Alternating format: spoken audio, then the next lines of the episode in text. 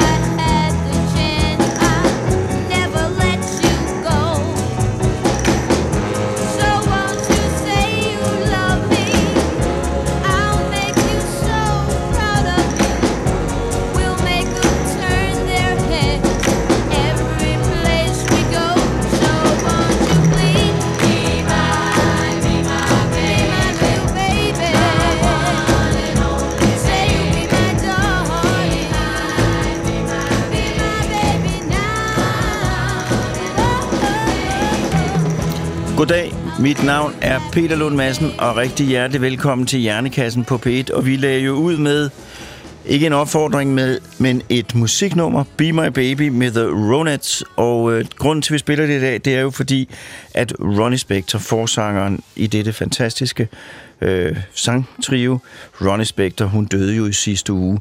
Øh, og det er jo et stort tab for musikverdenen, og vi mindes hende med dette nummer. I dag... der skal det også handle om fortiden, det skal handle om historien, og i går aftes bliver jeg mindet om, hvorfor jeg synes, det her det er et vigtigt program. Fordi at jeg sad og var ude på de digitaliserede internetmedier, og der faldt over en historie, der handlede om søvnmønstre i middelalderen. Og overskriften var, i middelalderen sov man af to omgange, og det er noget, der umiddelbart interesserer mig meget, fordi det interesserer mig meget for søvn. Og så læste jeg artiklen, og jeg blev mere og mere irriteret. For jeg kunne ikke finde hoved og hale i det, der stod. Konklusionerne var uklare, og det hele var rodet sammen. Så jeg skulle bruge alt for meget energi op i mit hoved på at forstå, hvad det egentlig var, der var skrevet. Og bagefter sad jeg alligevel tilbage med en fornemmelse af, at jeg måske ikke havde fået det hele med. Og det er, tror jeg, et af utallige eksempler på dårlig formidling, og i det her tilfælde, der var det et eksempel på dårlig historieformidling. Og vi har jo i det her program op og ned af stolper, fra det allerførste program, talt om naturvidenskabsformidling. Og i dag, der vil vi så lidt sent, men forhåbentlig i tide, tale om historieformidling, og jeg har min gæst i studiet, Tom Buk-Swienty, historiker, forfatter. Velkommen til dig, velkommen til lytterne, og velkommen til Hjernekassen på P et. Du lytter til Hjernekassen på P et med Peter Lund Madsen. Og i dag der skal det handle om historieformidling og min gæst Tom Buk-Swienty. Velkommen til dig. Tusind tak. Jamen, jeg plejer altid at spørge, spørge os dig om. Kan du ikke fortælle lidt om dig selv, og hvordan du blev historiker? For det ja. er jo det, du er. Ja. Jamen, øh, jeg vidste i og for sig ikke helt, hvad jeg skulle, øh, da jeg var... da jeg var ung, øh, gik i gymnasiet. Jeg havde ikke nogen klar idé om øh, andet, altså hvad jeg skulle andet, end jeg vidste, at jeg ville på den ene eller anden måde leve af at skrive. Det er sådan, at øh, min, min mor øh, havde, i, eller mine forældre havde oppe på, på loftet en, en, en kuffert, som var fyldt med øh, øh, noveller, som min morfar havde skrevet. Og min morfar ville gerne have været forfatter, men fik aldrig udgivet noget. Øhm, det blev aldrig antaget. Og der lå alle de her øh, mange, mange, mange noveller, og jeg har også læst nogle af dem. Og på en eller anden måde, så blev det lagt over på mine skuldre, at det måske var mig, der skulle overtage øh, morfars arv. Så jeg vidste, at jeg ville, øh, at jeg ville skrive. Men jeg vidste også gerne, at jeg ville have en uddannelse. Jeg tænkte en kort overgang på at blive journalist, men jeg tænkte, de får jo ikke nogen rigtig uddannelse. Det lidt.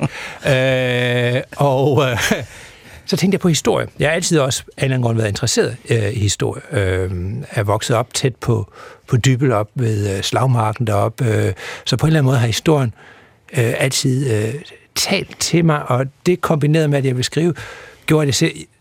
Tænkte med mig selv, jamen jeg kan jo altid starte med at læse historie, fordi det handler om alt det, der er sket siden i går. i bund og grund. Det kan man jo ikke tage helt fejl af.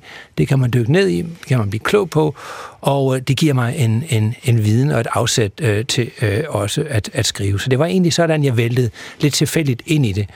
Øh, det viste sig meget hurtigt, da jeg så kom i gang med studiet, eller lad mig sige det på den måde, på trods af studiet, blev, øh, blev det en stor passion for mig øh, med, med, med, med, med historien. Jeg blev totalt grebet af den. Nu siger du på trods af, som jeg spørger, hvorfor? Jamen det siger jeg, fordi det var ikke noget, det var ikke noget videre imponerende sted at læse historie på, på Københavns Universitet på det tidspunkt. Altså vi er tilbage i, i firserne, og for at sige det fuldstændig som det var, så havde man jo totalt sjoflet undervisning. Vi havde de mest håbløse lærere, og der er mange af dem, der var dygtige forskere og, og, og gode mennesker, men for dem var undervisning noget, man, det var noget, der sådan var... Altså, de kom nærmest nogle gange og sagde, at vi hader at undervise. Egentlig gider vi ikke at være her. Altså, det vil sige, at der var meget, meget få øh, lærere, der var inspirerende. Vi havde nogle enkelte inspirerende lærere. Så på den måde, synes jeg, at vi blev øh, totalt svigtet. Altså, vi havde ganske få timer øh, øh, om, om, om ugen. Men man kan sige, at det var the survival of the fittest på en eller anden måde. Altså, enten sank man til bunds i det system, eller også så, så holdt man så meget af selve faget, at man blev nødt til at have den ild i sig, for at kunne, kunne gå igennem det. Så kom jeg så til U S A, skal så lige sige, apropos formidling. Jeg læste et år øh, i Californien på U C S B, University of California, Santa Barbara. Fantastisk smukt øh, sted, lige ned til Stillehavet. Men der havde vi simpelthen altså nogle lærere, som i den grad kunne inspirere og fortælle, øh, så man blev grebet af det. Så, så for mig var det en øjenåbner. Det var virkelig det, der skubbede mig videre øh, på så mange måder. Jeg vil jo sige, jeg vil jo godt tage det op, det du siger der, fordi det var jo noget, der ramte mig som en tordenkile, den der erkendelse af, øh, hvor vigtigt det er at undervise. Øh, og det der, hvor provincielt, eller et eller andet grimt ord, provincielt er ikke et grimt, grimt ord, men hvor indskrænket det er, når folk føler sig for fine til at undervise.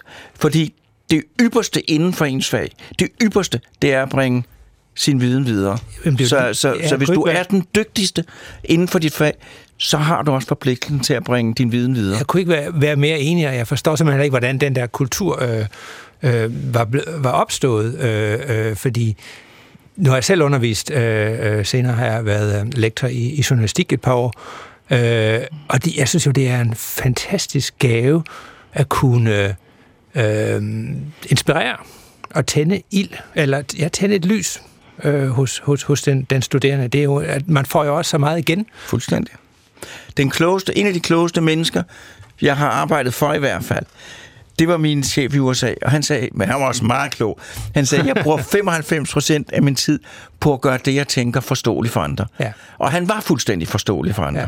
Og det interessante er jo, det er i hvert fald også min, min, min, min holdning, øh, altså på det tidspunkt også på Københavns Universitet, blandt historikere og akademikere, der var jo nærmest en mantra om, at jo mere uforståeligt man skrev, øh, jo mere videnskabeligt var det. Øh, øh, altså, netop som du starter med at sige her, altså en forkludret artikel ville på mange virke meget, meget akademisk. Øh, jeg skrev et, et, et speciale, øh, hvor jeg øh, fik at vide, at til trods for, at det var skrevet godt, så var det okay. Men der var det der... Altså, de var lidt forundret over, at det sådan kunne læses ja. så let, så der var måske der var noget suspekt ved det. Ja, det var der, ja. Men det, jeg, den miste... Altså, den... Det slør blev reddet fra mine øjne, en gang jeg læste en artikel om Rimsøven, som jeg dengang vidste rigtig meget om. Og den var umulig at forstå. Og så satte jeg mig ned og læste den, og forstod den, og det tog evigheder. Og der stod ikke noget i den artikel, som man kunne have skrevet på en simpel måde. Og ja. det har været min, min ledetråd lige siden. Ja. Og jeg siger til hele jordens befolkning, alle der lytter med af jordens befolkning her, bare fordi noget er svært at forstå, så behøver det ikke at være klogt. Det er det som regel ikke. Altså virkelig, er der noget, man ikke skal blive imponeret af, så er det noget, der er svært at forstå. Ja, og derfor var det på mange måder for mig en øjenåbner, da jeg kom til U S A øh, øh, som studerende, altså fordi der var mantraet jo netop, at, at, at det handler om at gøre det øh, forståeligt. Altså man har jo den, den, øh, den anglosaksiske formidlingstradition, som, som jeg meget hurtigt øh, blev forelsket i, fordi øh, altså også førende historikere, øh, de skrev jo, Øhm, på en måde, så den almindelige læser også kunne, kunne være med. Og det handlede jo ikke om, at, at man forsimplede tingene. Det handlede om, at man fik dem kogt ind og gjort skarpe. Da du sagde, der, der løb der strøm op gennem på, på bagsemnak, det er lige netop sådan der. Det handler ikke om at forsimple, og det der kunsten, det er at skrive det, sådan så det er simpelthen at forstå, uden at det er forkert. Og nogle gange kan man ikke få det hele med, men man kan i hvert fald skrive det sådan, så det ikke er forkert, og stadig er nemt at forstå, og det er det er så svært. Og ved du hvad, der, nu, nu kommer der noget jammer, men det, jeg synes, der er det utaknemmeligt, det er, når man så er rigtig god, når det virkelig lykkes for en, ikke? Så læser folk, der bare siger, nå ja, ja, nå ja, ja, det er da bare sådan og sådan. Ja. Nej, det er ikke sådan og sådan, det har taget mig meget lang tid. Ja, og det er jo lige præcis det. Altså, det har jeg også oplevet. Jeg har også været journalist mange år, også på, på Weekendavisen, og, og, og, og øh, havde fantastisk samarbejde med, med redaktører nogle gange, hvor de siger, jamen, du skriver sådan lige ud af landevejen. Øh, jamen, det er rigtigt.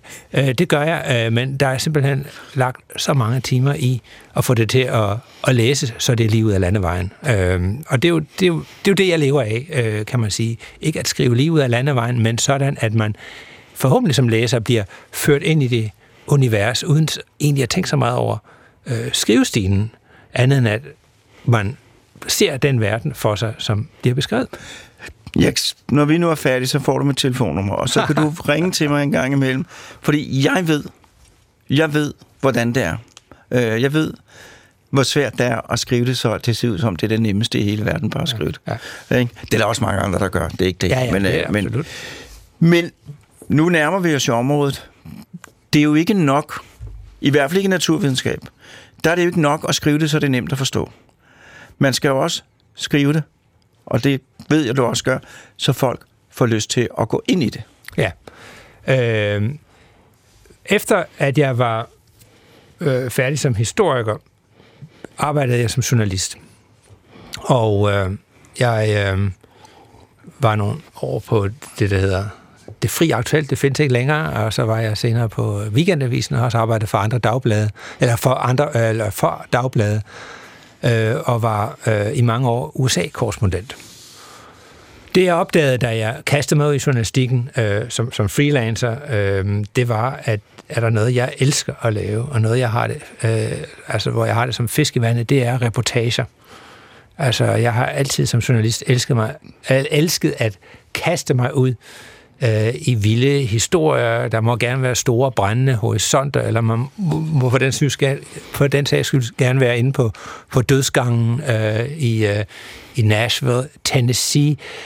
For når man er derhen som journalist, jamen så bliver man jo kastet ud i et univers, hvor alle sanser er åbne, fordi man har aldrig været der før.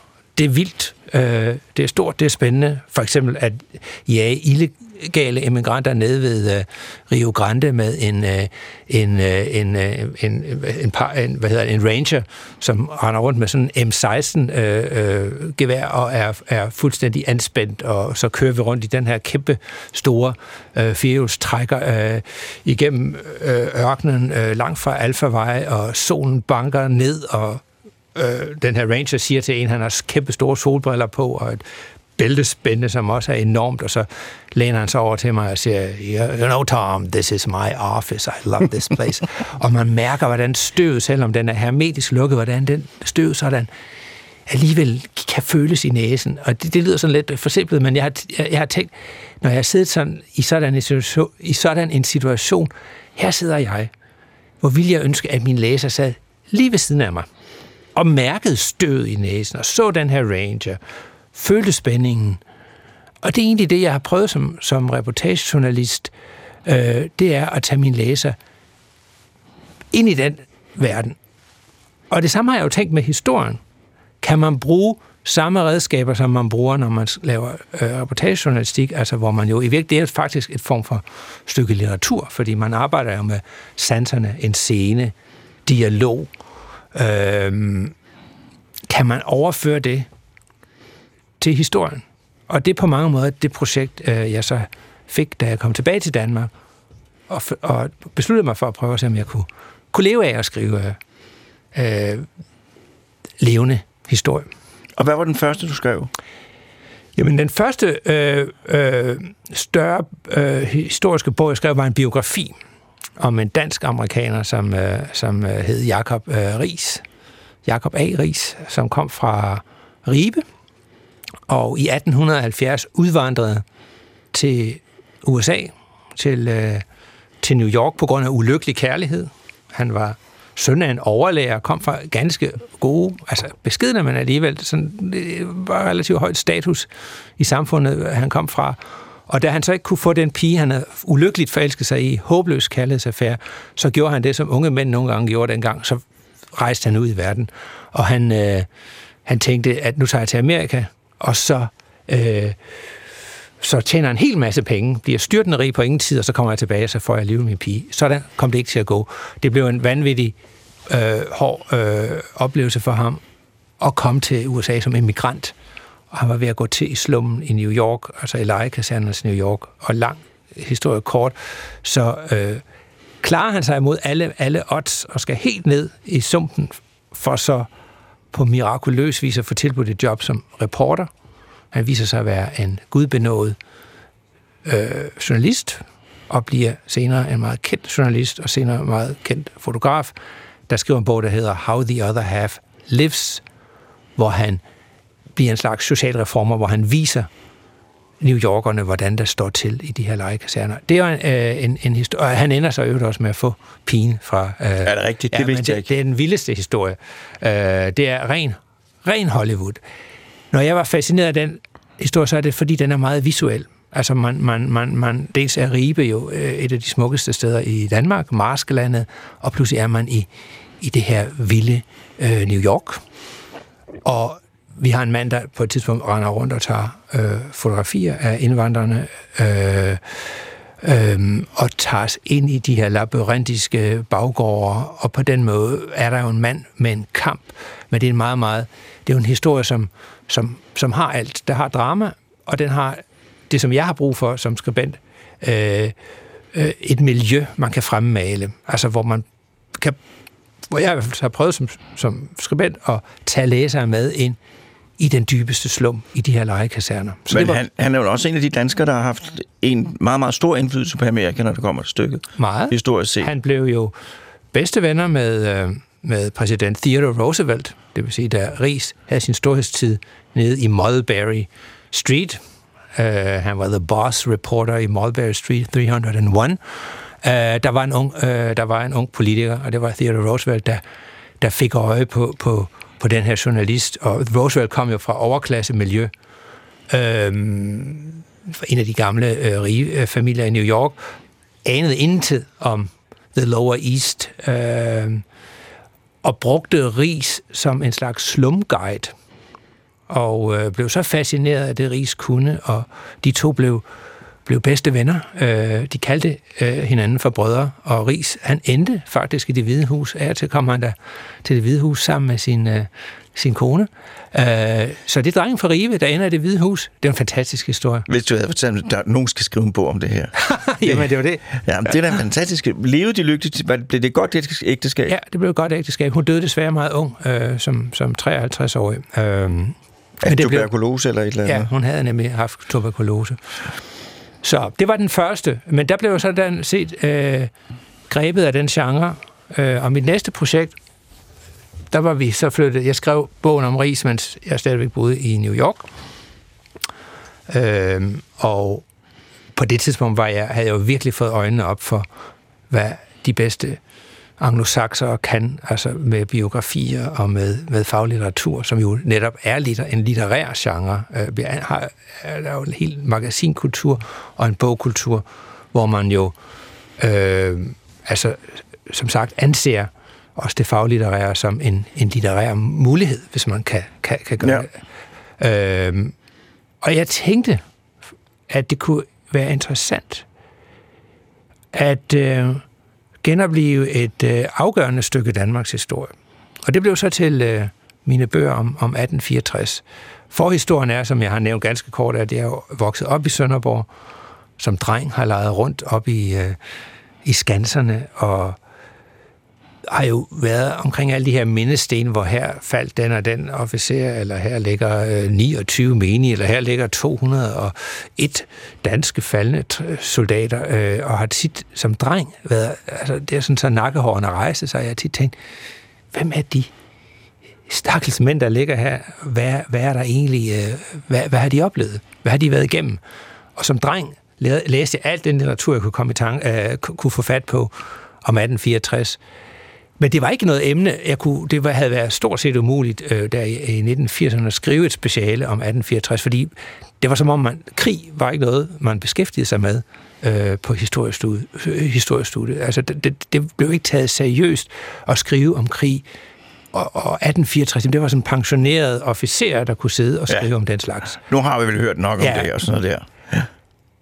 Men øh, i U S A fylder krig utrolig meget med nogle af de aller, aller, aller dygtigste øh, faglitterære forfattere og journalister. De, de beskæftiger sig øh, med de her store krige, der har været den amerikanske borgerkrig, første og anden verdenskrig og selvfølgelig Vietnam.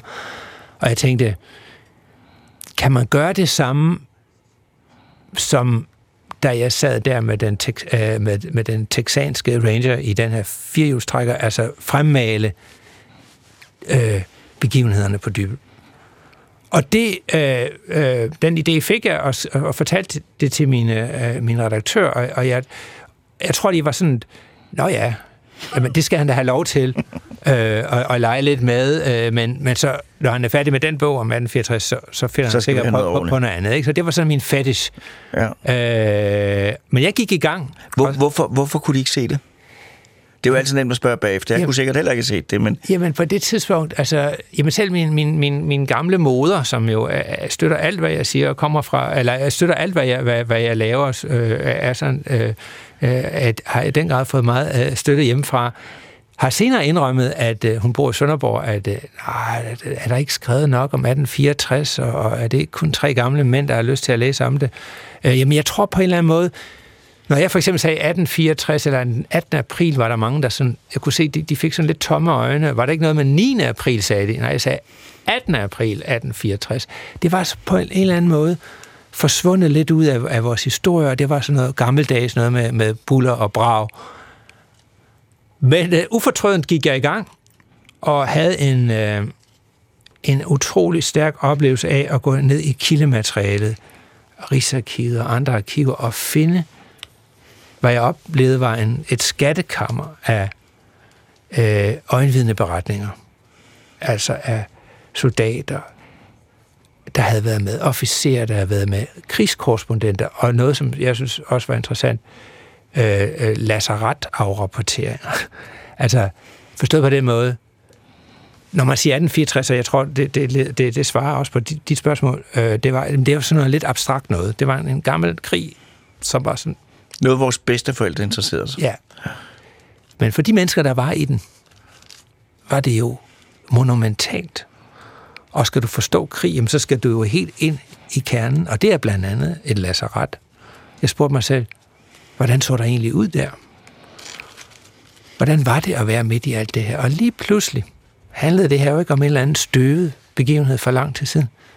Det handlede om mennesker af kød og blod. Mennesker, der skrev med sorg, med glæde, med angst, med frygt, med alle de følelser, som vi jo, som vi jo selvfølgelig har i dag på samme måde. Mennesker, som blev sendt ud i en forfærdelig krig. Folk, unge mænd, som, skulle, øh, som havde måske et landbrug, og pludselig var deres kone alene.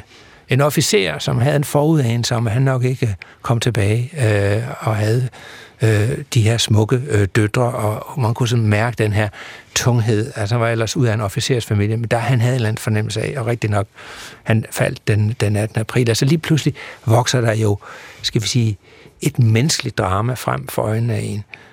Og øh, så på den måde øh, så er det som sådan et... et, et øh, Altså, som jeg havde et kæmpe lærer. Altså, jeg havde øh, på mange måder øh, alle mine... Jeg begyndte sådan at finde øh, mennesker, øh, som var med i slaget den attende april. Så det var... Jeg begyndte for at se det her ikke som... Jeg begyndte at se det som en kollektiv roman, hvor hovedpersonen i virkeligheden var Danmark. Danmarks skæbne.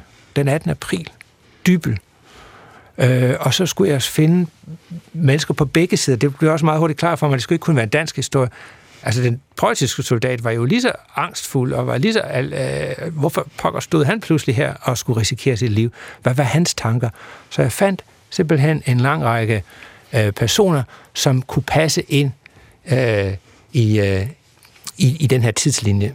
Nogle af dem mødtes ovenikøbet øh, den attende april. Øh, øh, så så det, det byggede jeg op med så også at, på det her lærred og fremmale, hvordan så der ud op ved Dybbelskanser. Det var jeg ved at gå... Der gik jeg jo ikke kun rundt øh, i, øh, i terrænet, øh, som det ser ud i dag, men fandt jo masser af fotografier som er en utrolig god kilde, der kunne man jo se det, der kunne man beskrive det. Så på den måde kunne jeg sætte en scene, og jeg kunne placere mine, mine mennesker øh, i den her scene, og der var nogen, man kunne holde med eller føle for, og på den måde blev den her historie, skal vi sige, et drama, som jeg tror mange har læst, som de læser en roman. Øh, og det er jo det, man synes, jeg kan øh, med, med, med, med historiefamilien. Så bliver det pludselig meget, meget øh, vedkommende. Vi skal have en jingle.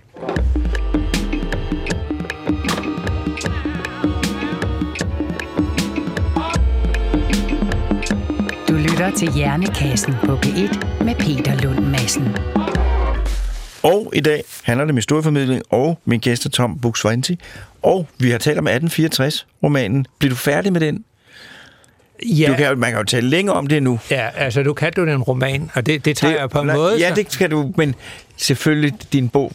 Ja, ja, men det er jo en historie på, men, ja. men lige præcis det, som jeg jo arbejder med her, det var at bruge litterære greb. Ja. Øh, og, og for mig at se... Øh, at det sådan set også er videnskabsformidling, forstået på den måde, at, at for at kunne sætte en scene, for at kunne placere en, en, en af de personer, man skriver, beskriver for eksempel den syttende april, dagen før slaget, og man følger en preussisk soldat, der står et, et, øh, sammen med sine kammerater og, og beder for sit liv, fordi de ved, nu sker der snart noget. De er ikke helt sikre på, at slaget kommer i morgen, men de har fornemmelse af, fordi der er så mange ambulancevogne, der bliver trukket op, og lazaretterne begynder at komme, blive bygget flere op af, så der er noget i luften. Men for at kunne sætte den her scene, jamen, så skal man jo helt ned øh, i kilderne. Man skal ned i hans breve, som jeg så bliver nødt til, skal vi sige, åbne op, sådan at jeg kan, kan skrive, her står den her soldat, Wilhelm Garter. Men det kræver jo, at jeg er helt nede i materien, altså gør det som en, en, en professionel historiker også bryster sig af, at bruge de, de primære kilder, kom så tæt på som overhovedet muligt. Du kan faktisk kun skrive scenisk, hvis du er helt nede, øh, og, og altså vejr, hvordan beskriver man vejret? Jamen, så skal du have fat i nogle, nogle, nogle vejrrapporter, eller du skal ind i, øh, altså ind i, i øh, officielle øh, militære øh, afberetninger for at finde alle de her detaljer. Blev der skudt på det tidspunkt øh, på dagen, da han står der? Var der kanonbuller i baggrunden? Der kan man jo også gå ind og se afrapporteringer fra artilleriet. Men det er jo grundforskning på så mange ja. måder. Og det jeg, var, sidder, jeg, jeg sidder og elsker det. Det må være enormt sjovt. Jamen, det er fantastisk sjovt. Ja. Altså, og det er enormt tidskrævende. Ja. Øh, øh, fordi det er jo, det er jo sådan en, det, det er jo lidt ligesom en film, hvor der nogle gange er noget, man, man lige ser, som, som tager to sekunder, og der er blevet brugt timevis ja. på lige at få den detalje med. Men, men det er jo det, der så er, er kunsten. Og det skal jo så være usynligt selvfølgelig for, for læseren. Ja, for nu, ja. du er alvejund. Det var jo sådan, var det ja. den dag. Nå, men altså, dit spørgsmål var, øh, jeg blev jeg færdig med krigen nitten fireogtres? Jamen, jeg skrev jo faktisk to bøger. Du skrev to, ja. Ja, og det var, øh, altså på mange måder så jeg, øh, beskrev jeg, øh, eller ikke på, jeg besluttede mig for at skrive om den attende april atten fireogtres, fordi det er det, der er kendt som hovedslaget i den krig. Og det er det, de fleste trods alt har hørt om. Så hvad skete der egentlig den dag? Det var egentlig min mission at vise det og tage læser med ud, den stakkels læser med ud på slagmarken. Men krigen sluttede jo ikke den attende april, og det er jo en af de interessante øh, aspekter ved den krig, og hvordan noget står for eftertiden. Fordi for Danmark, altså i dansk historieskrivende, i dansk historieforståelse, der slutter krigen den attende april. Altså nu taler vi sådan om den populære forståelse, og det gør den, fordi det var et hæderligt slag, kan man sige. Danskerne tabte ganske vist, men de stillede op til slag, og der var mange øjeblikke i det slag, som havde heroiske momenter, man sådan kunne drage ud ottende brigades modangreb, for eksempel. Men i virkeligheden, så kom den allerstørste ydmygelse på slagmarken jo nogle måneder senere, nemlig den niogtyvende juni atten fireogtres, da preusserne, øh, altså danskerne er flygtet over til Als. Der er en stor styrke, der står på, på Als, Øh, og der er man jo beskyttet af vandet af Als Sund. Og øh, den niogtyvende juni om morgenen, tidligt om morgenen klokken to, ja, der sætter preusserne over i øh, flere hundrede robåde, og, de, og det øh, logistisk set altså en, øh, en, øh, en, en, en, en, en glanspræstation, sådan en rent militær teknisk set. Så for preusserne i deres erindring, der er det den store begivenhed, fordi det kunne være gået galt for dem. Danskerne blev totalt overrumplet og totalt løbet over ende. Det var, altså, de havde øh, tabstal, der var over ti gange så stor som preussernes, til trods for, at det var preusserne, der angreb. Ja. Så det meget, meget mørke kapitel, som jo også udløste øh, total panik i København, fordi hvis preusserne kunne indtage Als, så kunne de vel også fortsætte til Fyn, hvad der var planen, og hvad var så det næste? Det var København. Det vidste man. Og preusserne havde det sådan. Den preussiske øh, øh, hærfører, øh, han havde det sådan, at, øh, at øh, ah, vi havde jo ikke tabt så mange mand i den her krig, så vi kunne egentlig godt lige smide, et, lave en kæmpe stor øh, overgangsmanøvre ved Fyn, og så ville det ikke gøre noget, vi mistede et par tusind mand, som han siger. Men det, det kunne danskerne godt mærke, hvor det øh, bare hen, så man skyndte sig og og få forhandlet fred på det her tidspunkt. En ynkelig øh, fred på alle måder. Man havde intet at forhandle med længere. Øh, men det kapitel er næsten skrevet ud af vores historie, og det, det besluttede mig for at, at genopleve i, øh, i det, der så blev bind to, øh, som hedder øh, som, som, som hedder Dommedag, altså simpelthen fordi fornemmelsen var, at nu er Danmark ved at gå under. Det kunne landet jo også øh, have gjort. Det kunne det have gjort. Ja, det kunne det faktisk have gjort, fordi der var jo ikke nogen grund til, at Danmark skulle eksistere, hvis man sådan kigger på et landkort. Altså, det var et meget lille land. Altså, hvad, hvad var Danmark efterhånden? Altså, efter den her øh, krig mod Preussen og Østrig, stod det jo ret klart, at øh, Danmark jo nok ville miste øh, hertugdømmerne. Øh, det, det, det lå i korten efter, at man havde sat alt over styr. Det vil sige, så var man jo reduceret til det her meget lille land. Og der var mange, der tænkte på, også i Danmark, altså skulle man blive en del af, af Sverige, for eksempel. Og hvad med Jylland? Der var mange, der følte, det var egentlig en naturlig forlængelse af Tyskland. Altså, det fandtes så ikke helt endnu, det er Tyskland, men, men altså af det tyske forbund, og det, der senere blev kejserriget. Så der var en del også blandt stormagter, blandt stormagter, der havde idéer om at dele Danmark fuldstændig op. Hvad der så ville være sket med Fyn. Det sagde jeg også lige tænkt på. Republikken Fyn. Øh, nej, Danmark havde en nærdødsoplevelse, øh, og derfor tror jeg også, at vi har den her krig som det her traume, om vi nu er også det bevidste eller ej, men der var den her, et, det her øjeblik i historien, og det varede altså en del år, hvor Danmark måske godt, som vi kender det i dag i hvert fald, kunne være forsvundet fra landkortet. I atten halvfjerds udbrød den øh, fransk-tyske krig, som var en monumental begivenhed i europæisk historie. Altså det er også måske lidt glemt i dag, fordi der så kom de meget, meget større krige. Første verdenskrig, anden verdenskrig, men dengang, da Preussen og Frankrig udkæmpede den her enorme magtkamp, som så fandt sted i, i Frankrig, der var Danmark meget tæt på at hoppe med franskmændene øh, imod Preussen. Og Preussen løb jo Frankrig over ende. Øh, Frankrig blev jo slået, det er en af deres store smertenspunkter i deres historie, det er jo med den lethed, hvor med preusserne også dengang. Ja, løb det her selvbevidste, stærke, altså franskmændene var øh, så overbeviste om, at de ville vinde den krig i atten halvfjerds, at de ikke havde ulejligt sig med at give deres soldater kort over Frankrig, man kunne kort over øh, Preussen. Øh, men de nåede ingen steder. Øh, det var simpelthen preusserne, der de, med hærføreren øh, Helmut von Moltke, der simpelthen øh, fik løbet øh, øh, Frankrig over ende. Men hvis Danmark havde koblet sig på den krig, og det var der mange, der ønskede, men der var nogle få besættige mænd, blandt andet kongen, kong Christian den niende, der sagde, det eventyr, det skal vi ikke ud i. Det er for risikabelt. Men havde Danmark været med i den krig på, på fransk side, Uh, er det meget muligt, at, at, uh, at hele Danmark ville være blevet en del af det tyske kejseri. Jeg stod engang nede ved, og nu er det virkelig en amatørbetragtning, men jeg stod nede og så på den der Siegessäule nede ja. i Berlin, hvor de øverste kanoner jo er et monument over øh, sejren over Danmark, og så er der ja. øh, og Frankrig. Simpelthen.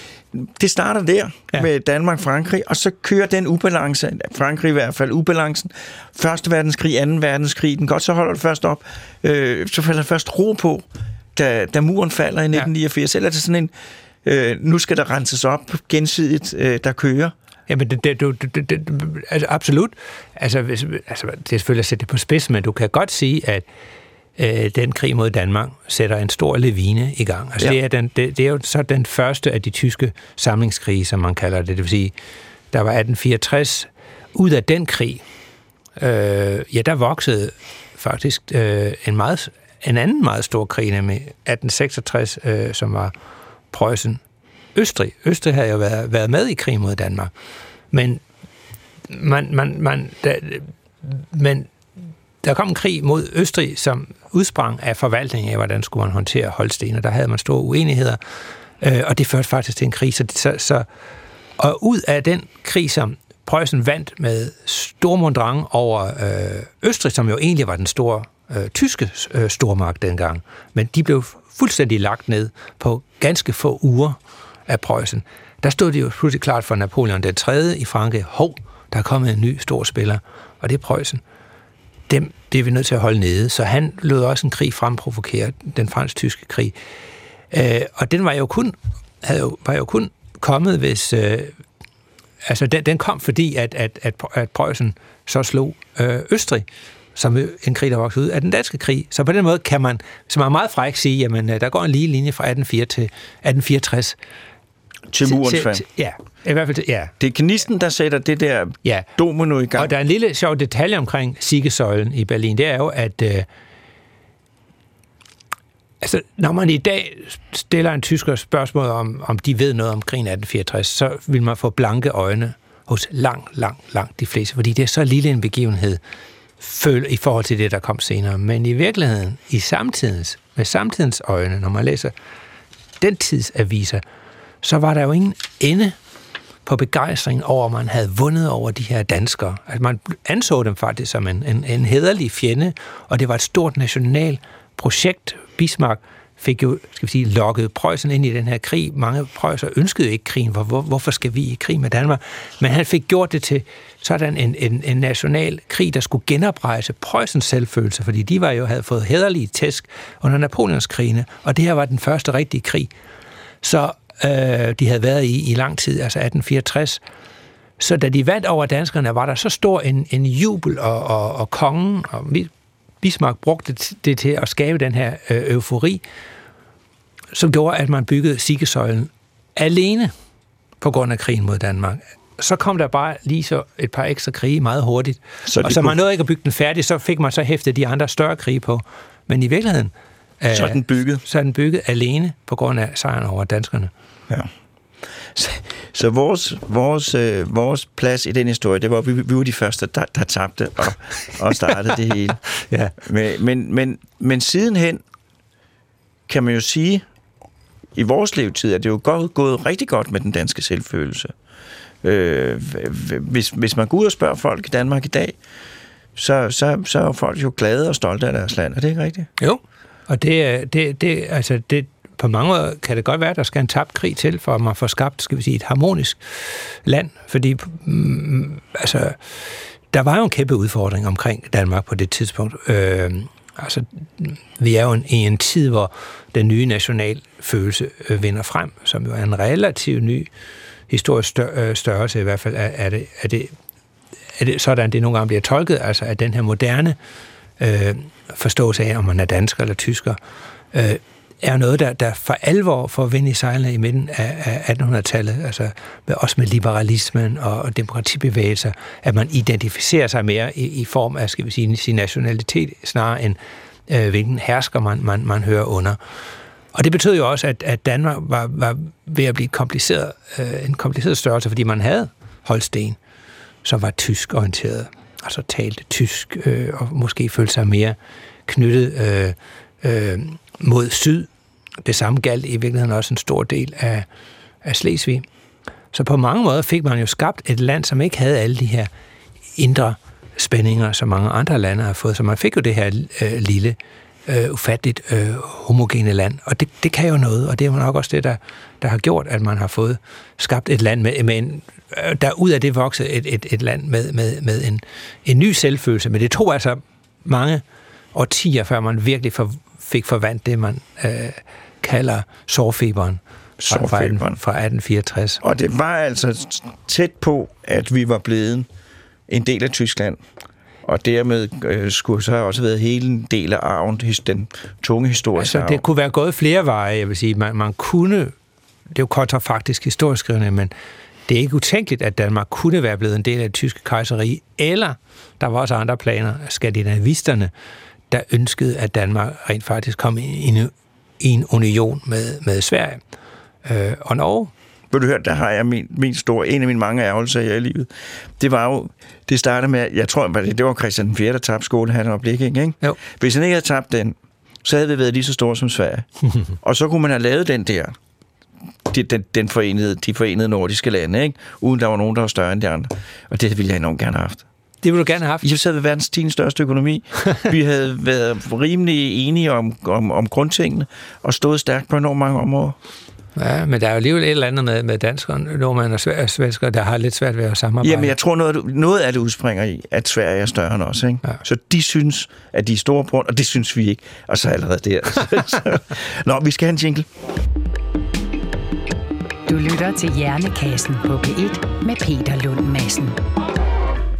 Men nu snakker vi om historie, skal jeg lige sige. Vi snakker om historie, der er i Hjernekassen. Historieformidlen, det er Tom Buk-Swienty, der er gæst. Og vi snakkede lige før jinglen øh, om den skandinaviske, eller den nordiske union, som jeg jo i mine stille stunder kan begræde. Men det er der nok ikke måske så mange, der gør, fordi jeg har fornemmelsen, der er rigtig mange danskere, der er enormt glade over at være danskere og tilhøre deres land og være, øh, være en del af det, det meget homogene øh, samfund, vi har.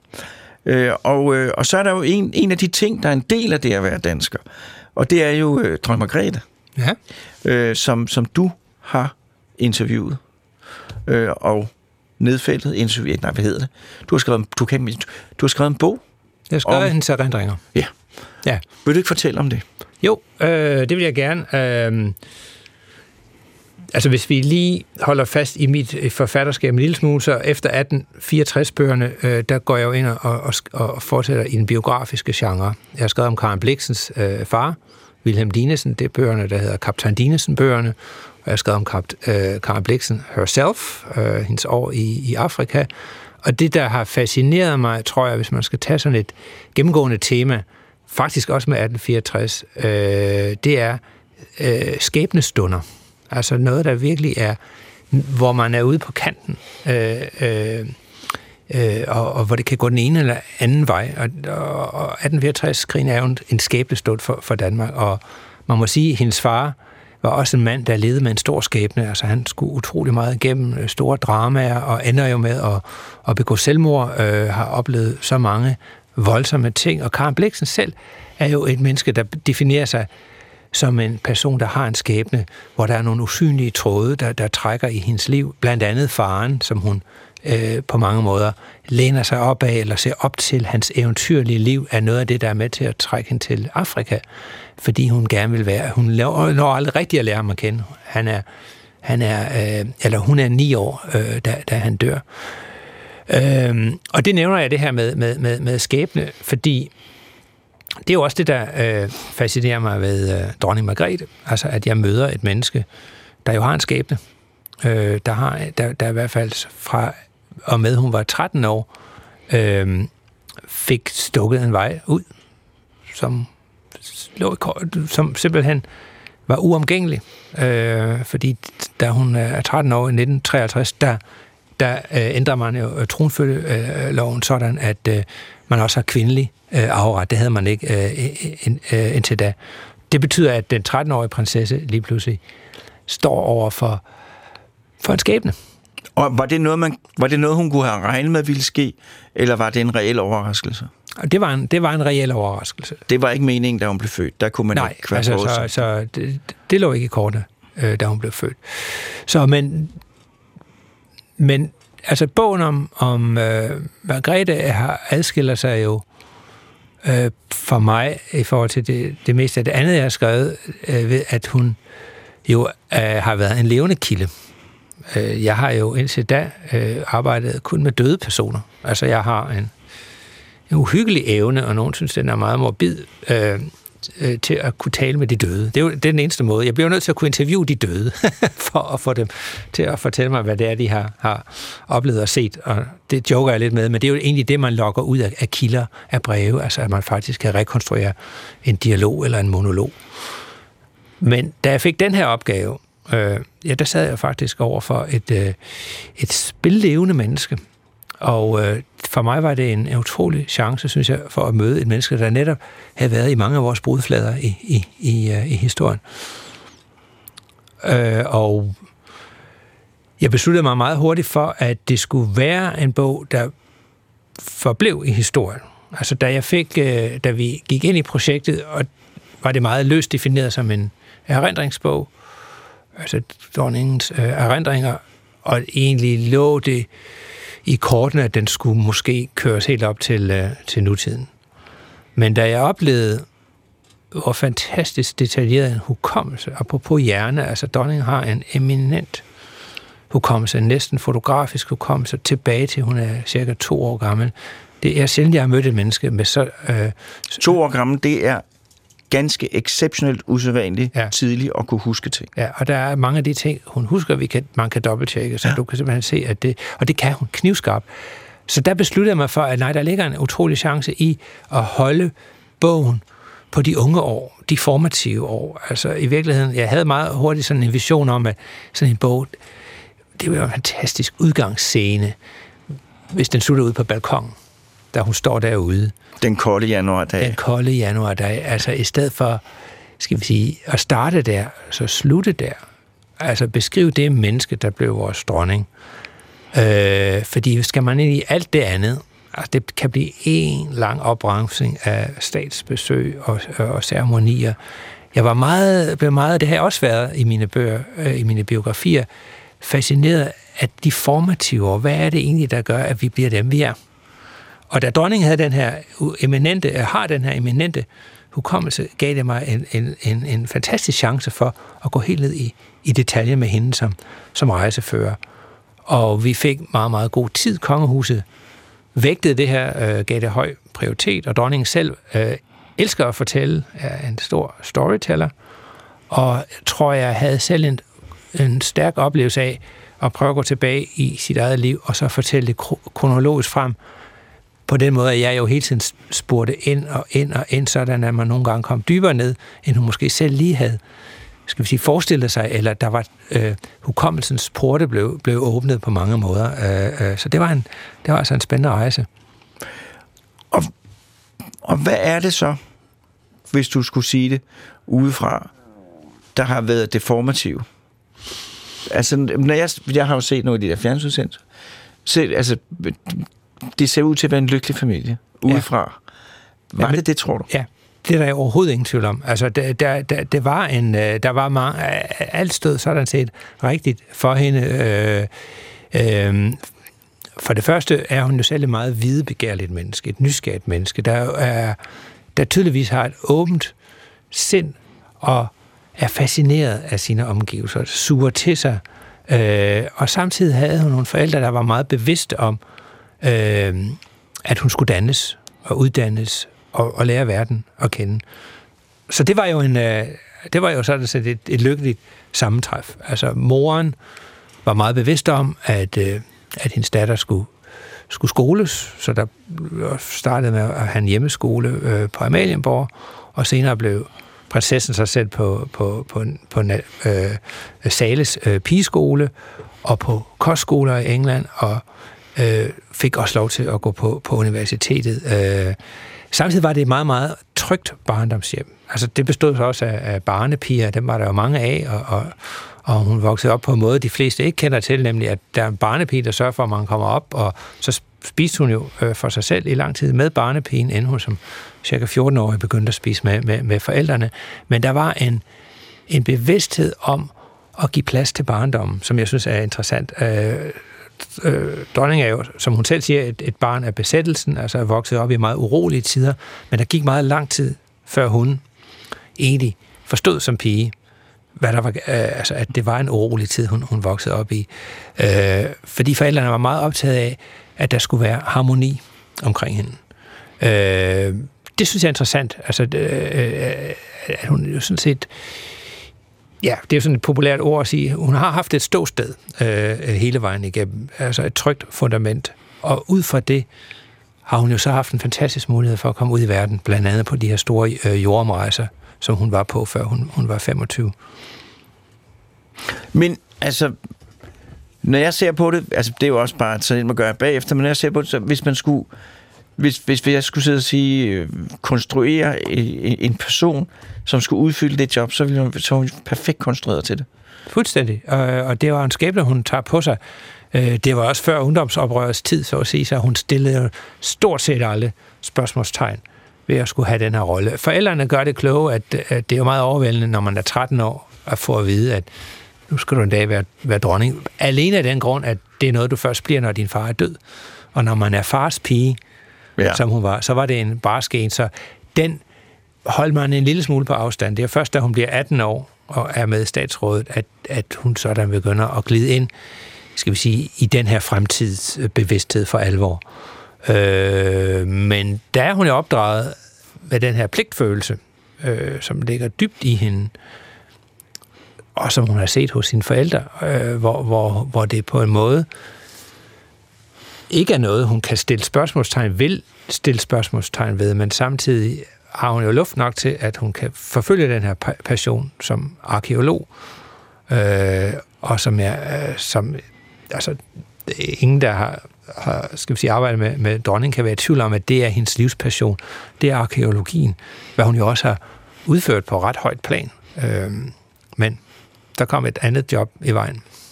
Ja. Øh, tror du, det har været et godt liv indtil videre for dronningen? Det er jeg ikke i tvivl om. Fordi der er mange, der siger, jamen jeg vil, jeg vil nøde være, jeg vil nøde være, være en, jeg vil gerne være, jeg kunne godt tænke mig, jeg kunne godt tænke mig. altså, jeg, jamen, altså nu, nu skal jeg jo, altså, jeg, jeg kan jo ikke på nogen måde påstå, at jeg, jeg kender dronningen godt nok til at kunne svare på det spørgsmål, andet at, at du i hvert fald møder et menneske, som, som virker øh, i den grad øh, harmonisk og glad for sit værv, øh, øh, og stråler omkring det. Øh, så, så har det altid været let. Det har det helt sikkert ikke. Nej. Øh, har det været anstrengende og hårdt? Øh, det har det helt sikkert også. Men dronningen, som hun selv siger, man sidder på pinden, indtil man falder af. Øh, og det, det, det, den skæbne har hun klart forsonet sig med. Noget, jeg ville være meget stress over, hvis jeg nu havde været dronning, det ville være familie, hvis der var familieskemysler og sådan noget der. Ja. Det ville hurtigt, ja, kunne blive meget problematisk. Ja. Vi har nogle få minutter tilbage, og det er så blevet til en bog, ja, som, som kommer her i anledningen af som hende. Er kommet, ja. Er, er kommet, ja, selvfølgelig. Øh, er kommet, og, men det, er det den første? Kommer der flere? Altså, bøger bog, om erindringer? Øh. Altså, den, altså fra min hånd? Ja. Øh, nej, det gør der ikke. Bogen, der hedder Undervejs, øh, er, øh, hvad man øh, kan, kan, kan få, så man må hellere skynde sig ud og få fat på det. Nej, øh, nej. Vi har taget en, der er mange, der spørger og antyder, der kommer nok en tor, men, men det er en meget, meget bevidst valg, øh, og dronningen er selv meget, meget glad for den beslutning, at den slutter i tooghalvfjerds, fordi der er vi, apropos vores emne, der er man stadigvæk tilbage i historien, i noget, der ligger så langt tilbage, at dronningen kan tale meget, meget frit omkring det, og meget åbent. Og det er jo noget af det, der har været fascinerende, det er, at hun har været ekstremt åben og sagt tingene præcis, som hun føler, og det er ikke alle, der får en lige øh, pæn behandling, kan man sige. Ikke, at hun er grov over for nogen, men hun, hun, hun siger, hvad hun føler, for, og for eksempel over for nogle af de lærere, hun har haft. Men i det øjeblik, vi går ind i regentperioden, så ville der være så uendeligt mange hensyn, der skulle tages. Så det vil blive en helt anden type bog, og det vil være meget sværere at skære det, jeg kalder en narrativ, en fortælling i det. Øh, så nej, det ligger ikke i kortene. Det tror jeg er en god idé. Også fordi så det, det hele opbremsningsproblematikken. Jeg skal spørge her til allersidst, og der er jo kun halvanden minut. Hvad for en tid, nu er du jo historiker, hvad for en tid, historisk tid, vil du allerhelst leve i? Jamen, øh, det er svært at svare på. Øh, der er jo aspekter af tidligere tider, som man godt kan længes efter. Der har været en større ro og fordybelse, og samtidig er det jo ikke rigtigt. Der findes ikke de gode gamle dage. Øh, altså, der har jo været beskidt og snavset, og man kunne dø for, øh, på fem minutter af alle mulige mystiske sygdomme. Øh, så øh, jeg tror ikke, jeg kan romantisere. Øh, jeg vil ikke romantisere øh, historien. Jeg synes, jeg lever i en tid, der er, som måske er lidt for, for hektisk, øh, og alle de her sociale medier og den verden, den interesserer mig mere. Jeg kunne godt tænke mig sådan måske at hoppe tilbage i, i tresserne, altså nitten tresserne, måske i halvfjerdserne, så på den anden side ungdomsoprøret, det, det, det er heller ikke helt min kop til. Så måske fireogtres, er jeg meget godt... fireogtres. Ja, atten fireogtres. Nej, ikke atten fireogtres. Nej, men jeg vil, sige, jeg vil simpelthen ja. sige, jeg, altså jeg læste en historie, øh, beretning, Calvin Coolidge, amerikansk præsident, hans søn var ude at spille tennis på græsplænen, fik han en vabel, så gik der infektion i den, så døde han en uge senere af blodforgiftning. Ja. Ja. Og han var søn af verdens mægtigste mand. Ingen kunne gøre noget. Jeg kan, jeg, altså, du har jo selv læst om lazaretterne ved atten fireogtres. Jeg tror, det har været så forfærdeligt. Ja. Jeg tror, man har haft... Det er kun fordi, at vi ikke er vendet til. Ja. Øh, øh, det jeg tror, det har været ganske forfærdeligt at bo ja, i de gamle ja, dage. Ja. Men nitten fireogtres... Ja, nitten fireogtres, der ja. kunne jeg godt være med, og så kunne vi fryste lidt fast der. Der er også en vis uskyldighed på en måde. Ja. Ja. Og alligevel, så var, og så man, var, det, så var der Kuba-krisen. Altså, jeg mener, jeg ved det ikke. Men der var alligevel mange altså, nye, var, gode Beatles-plader, ja, ja, der ventede. Ja. Tusind tak, fordi du kom. Og jeg vil gerne allerede håbe her, at du vil komme igen, fordi vi mangler jo alt det med Karen Blixen. Nå ja. ja men øh, det vil fremtiden vise. øh, og øh, jeg skal også sige tak til Morten Krøjholdt, som jo er vores ledende chefproducer. Jeg vil også gerne sige tak til alle mine chefer i Danmarks Radio for den generelle indsats, og for den gode, menneskelige måde, de er på. Øh, det, kan, det kan vi, det er vi meget glade for her øh, i Danmark, eller her på Hjernekassen. Og til lytterne, vores bedste venner med alle, øh, der vil vi sige, nu er vi halvvejs gennem vinteren, og på næste tirsdag er der Hjernekassen igen, og den vil handle om druk i gymnasiet.